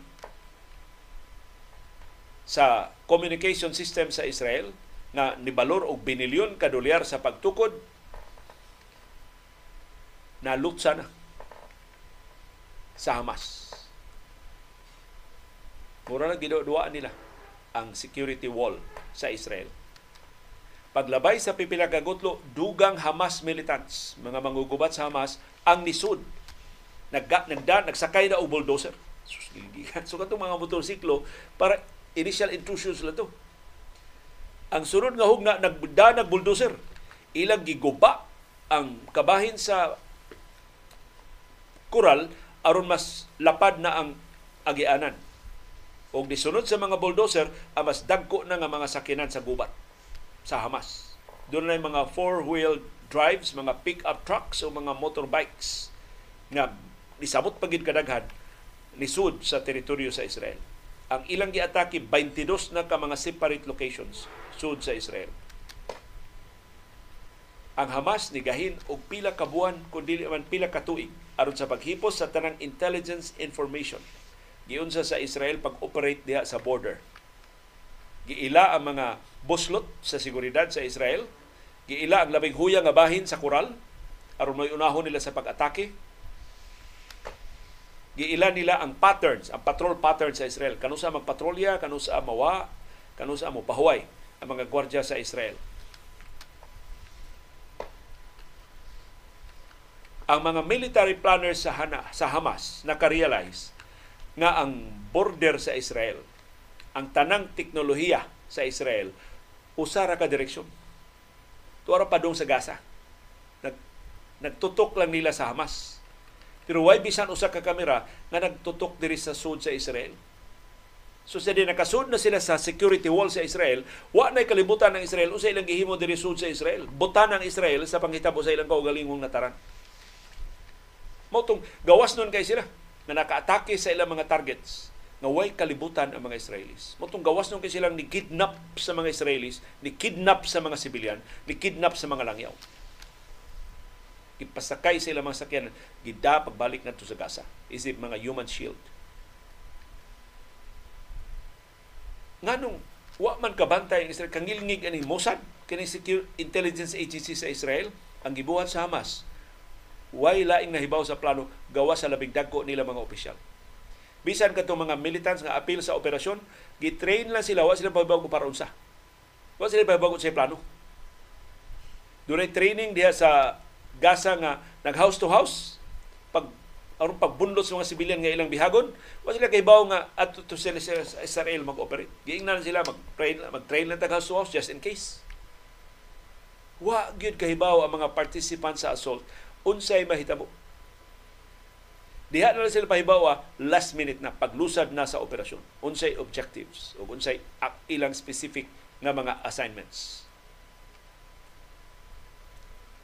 Usa ka sakop sa liderato sa Hamas nitugan nga ang niapil sa ilang pagplano sa atake maura ang unom ka mga top commanders sa Gaza. Ug bisan ang ilang mga aliado nga mga nasod, wa kahibaw sa timing kanu sa ilusad ang pag-atake. Pipila lang ka mga Hamas commanders ang nahibaw sa zero hour kanu sa ilusad kanu sa sila magsugod ang lain pa yung alas sa ama Hamas kay ang ilang pag-atake ilang gi, gibutangan og takuban.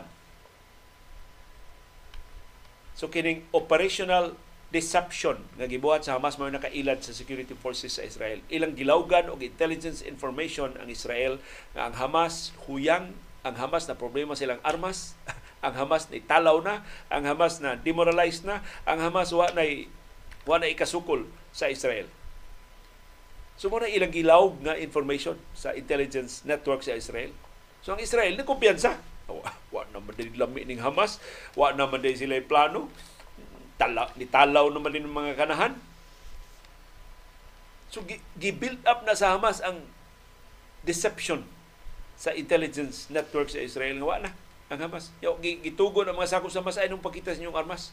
Unya makitaan gani mo diha sa magkahibaw mo na bantang mo sa kamera paluya-luya mo ha, pabako-bako mo ha para makumbinser yung Israel gawa kita plano batok nila.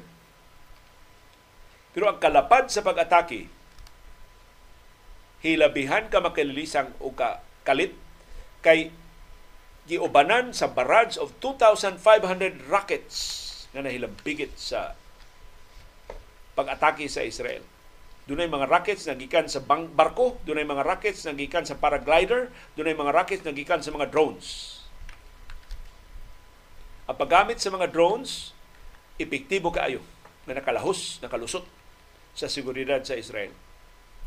So, ang tuyo gyud sa Hamas sa kakalit o sa kalapad o sa kadako sa ilang inisyal nga pag-atake is to confuse and overwhelm. Murag shock and awe sa Desert Storm pa na libog ang Israel unsay nakaigo nila ug nakurat ang Israel unsaon nila pagpanalipod ang ilang kaugalingon. Human sila nakasud sa Israel, dakong grupo sa mga Hamas fighters ni adto dayon sa pipila ka mga military bases nga layo na gikan sa border. Nahibaw sila sa location, hain ang mga military bases sa Israel, nahibaw sila sa layout, nahibaw sila sa mga ruta aron nga di sila mabantayan sa mga Israeli forces. Matod sa Hamas militants, naabtan ang Israel og lima ka oras una nakabaw sa pusil nila. Sa ito pa, ang tanang puwersa diha sa border ilang na neutralize. Ang reinforcement ni abot 5 hours later.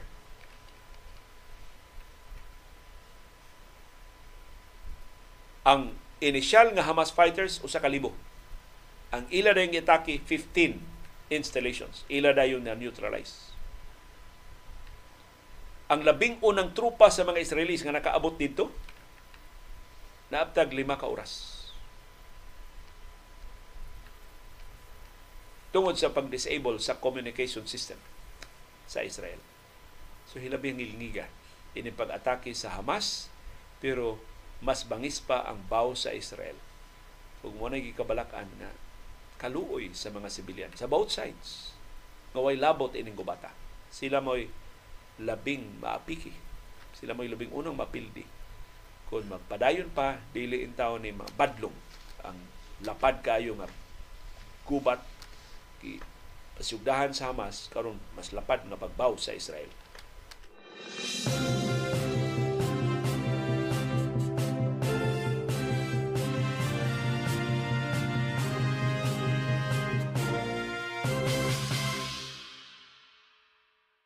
Just in case interesado mo, niya ang kasaysayan ining gubat sa Israel o sa mga Palestino.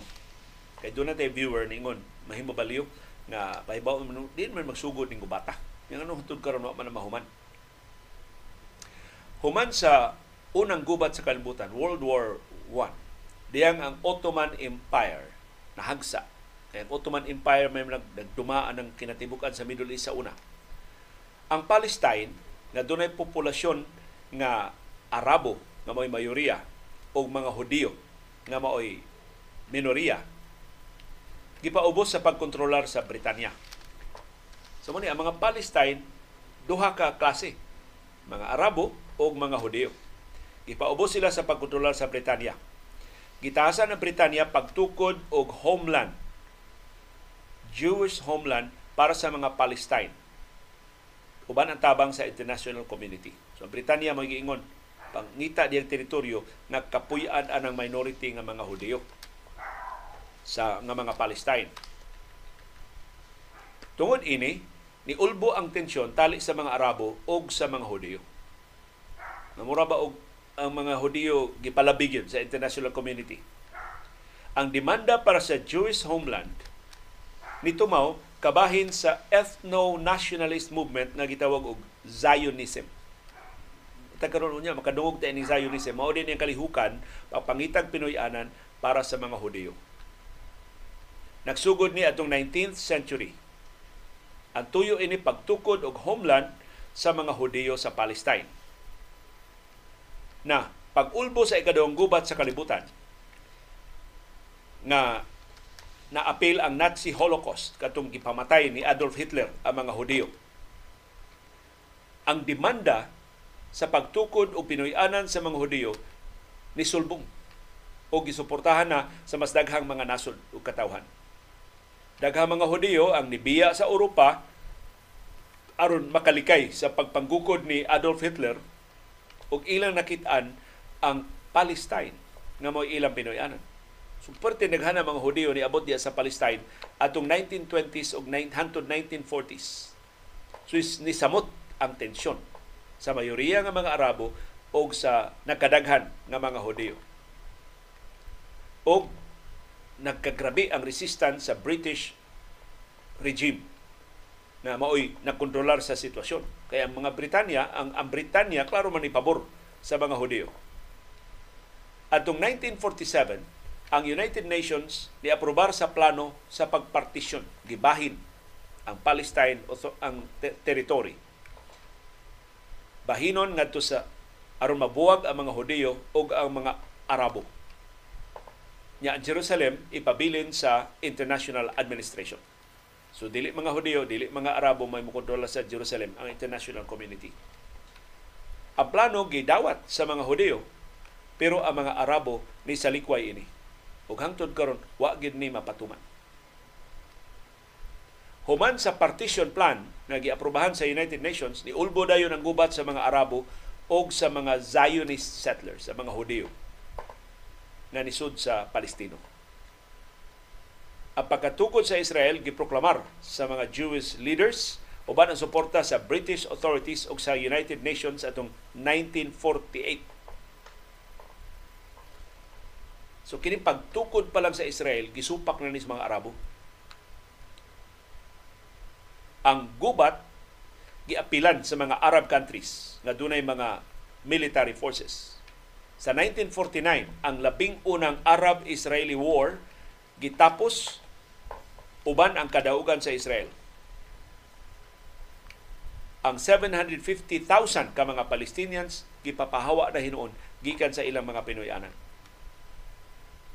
Gitawag katong maong gubat nga Al-Nakba o the catastrophe, ang katalagman So imbis ang mga Israelis may papahawaon, ang mga Palestino mo na dislocate. Kini daog man Israel sa gubat sa mga Palestino. Mo ni nakagiling kini Israel. Gamay kay sila nga nasod, may kay sila magubat. Kay gilibutan man sila mga kaaway. Wa man sila laing kapilian gawa sa pag pag-diskubre og bag-o mga armas, pag-diskubre bag-o mga taktika sa gubat. So ang teritoryo gibahin na og tulo ka bahin human sa pagdaog sa Israel sa gubat. Ang Arab West Bank, ang Gaza Strip ug ang Jewish Israel. So ang Israel lunlon mga Hudiyo na ginadiha. Hangtod karon ang panagsungi ining mga Arabo ug sa mga Hudiyo wa pagyud mahusay. Hangtod natukod kining Hamas. Kining militanteng grupo Hamas. Ni siya extremist ni kaning dili makiksabot gubat ning ila. Ang kompleto nga ning Hamas Harakat al Mukawama al Islamiyah. Itukod atong 1987. Ang Hamas nahilambigit sa duha ka mga Palestinian uprisings. So ang Hamas man nahimo simbolo sa pag-alsa sa mga Palestino batok sa mga Israelis. Kining ilang uprising gitawag ni nga intifadas nahitabo atong 1987 ang first intifada ang ikaduhang intifada nahitabo 1993 no 1987 to 1993 sus grabe pila ni katuig unom unom katuig o ang ikaduhang intifada 2000 to 2005 lima katuig natapos ni sa peace process sa duha ka nasod samtang nahitabo ang sunod na hugna sa ilang panagsungi. So bisan natapos tuod ang gubat tungod sa peace process pero ang peace process na resulta sa lain na sa mga panagsungi. Kay wa gyud makahusay sa ilang problema. Ang intifada mo ni Arabic term nga nagpasabot shake off. Nga mura mag imong i, is, iwakli, murag imong i, isalikway. Niadtong Disyembre 1987 nahimo ni popular sa mga nagagamit sa mga Palestino para sa ilang uprisings batok sa mga Israelis nga naa diha sa Gaza o sa West Bank. Sukad sa labing uwahi nga mga pagpangatake sa Hamas, pipila ka mga experts ni tawag ining maong latest nga pagpangatake nga third intifada. So ilang gilusad ang mga rocket attacks diha sa West Bank o sa sud mismo sa Israel. Mao ni latest sa conflict nga wa gyud sukad masukad mahusay. Doon na mga lamano, doon na mga peace agreement nga napirmahan pero wa gyud mapatuman. Kining maong mga kauyunan sa kalinaw. Unang hangtod karon, sukad pa sa First World War, hangtod ning napadayon nga gubat, wa gyud na magkasabot ang mga Israelis o ang mga Arabo diha sa Palestine o sa Israel.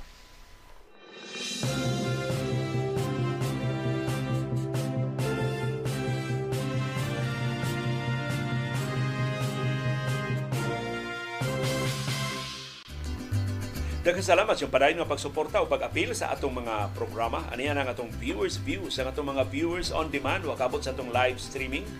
Kung busa wa makarga sa atong comment box ang ilang mga komentaryo, mo itong i-highlight sa atong viewers views.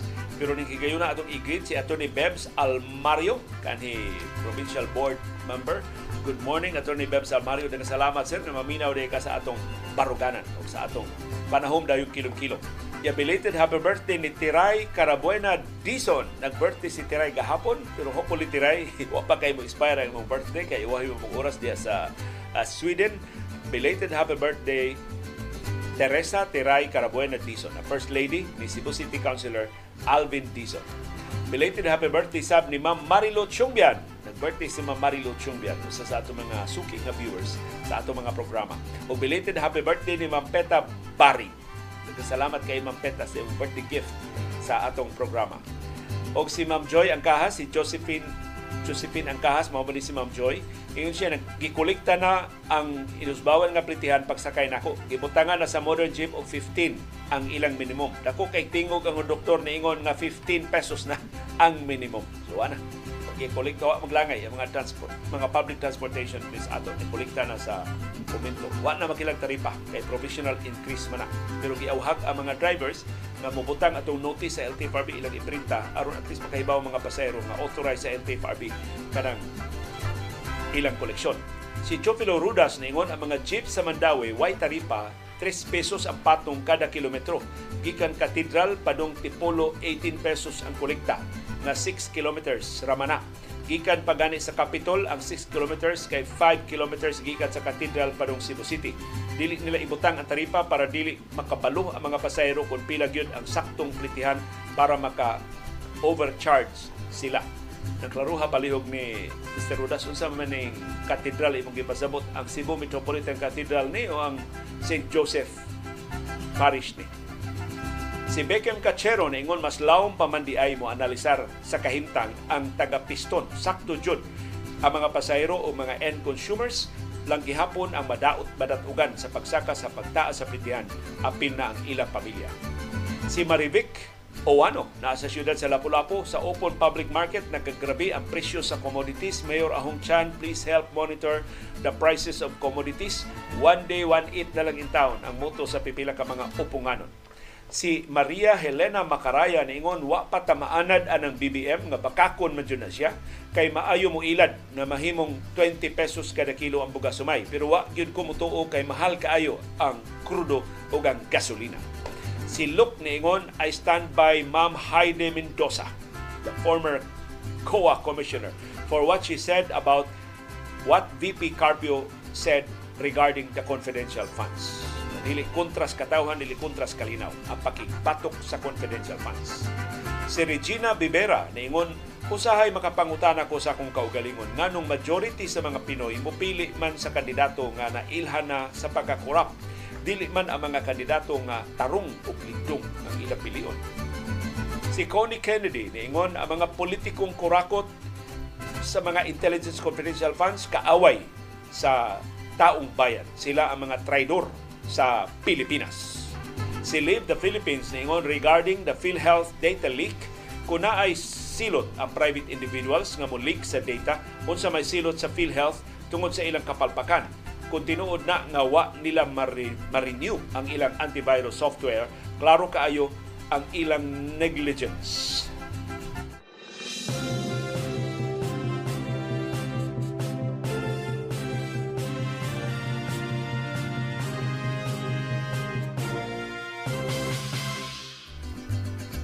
Viewers Views Part 2 ang inyong ning sa atong programang Panahom Dayong Kilom-Kilom kagahapon. Nagisugot na kagahapon ang pagpanganak.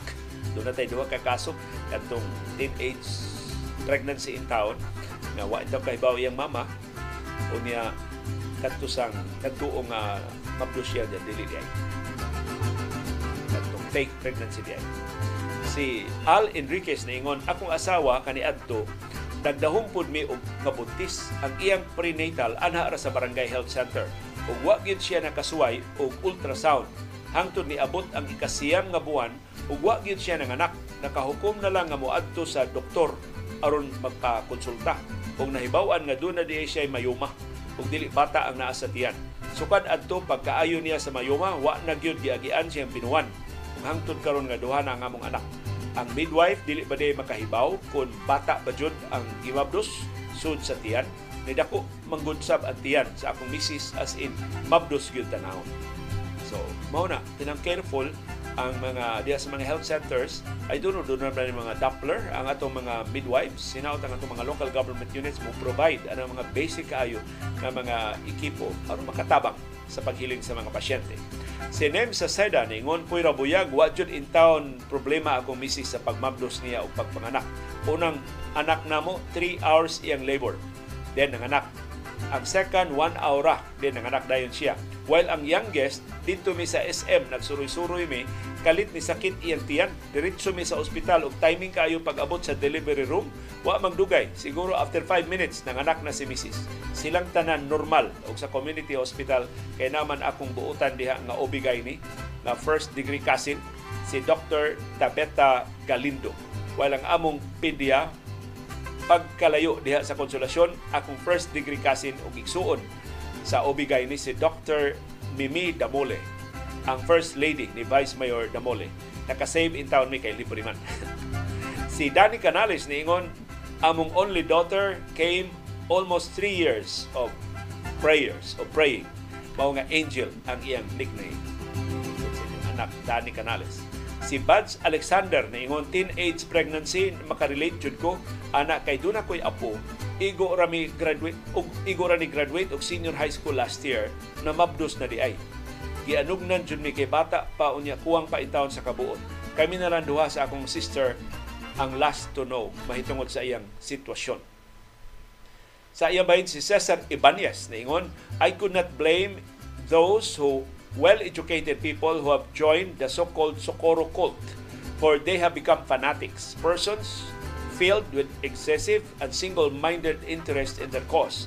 I have a Catholic relative who despite her senior years continues to look for opportunities to earn money. I would consider her a fanatic because she gives as much as possible to the church that she could hardly afford to pay taxes on time. For she strongly believes in the two famous sayings that mas bulahan ang muhatag kaysa mudawat o ang magantos masantos. I think many highly religious individuals have succumbed to this very dangerous phenomenon. We hope people would finally think deeply and remove the blindfold from their minds caused by fanaticism.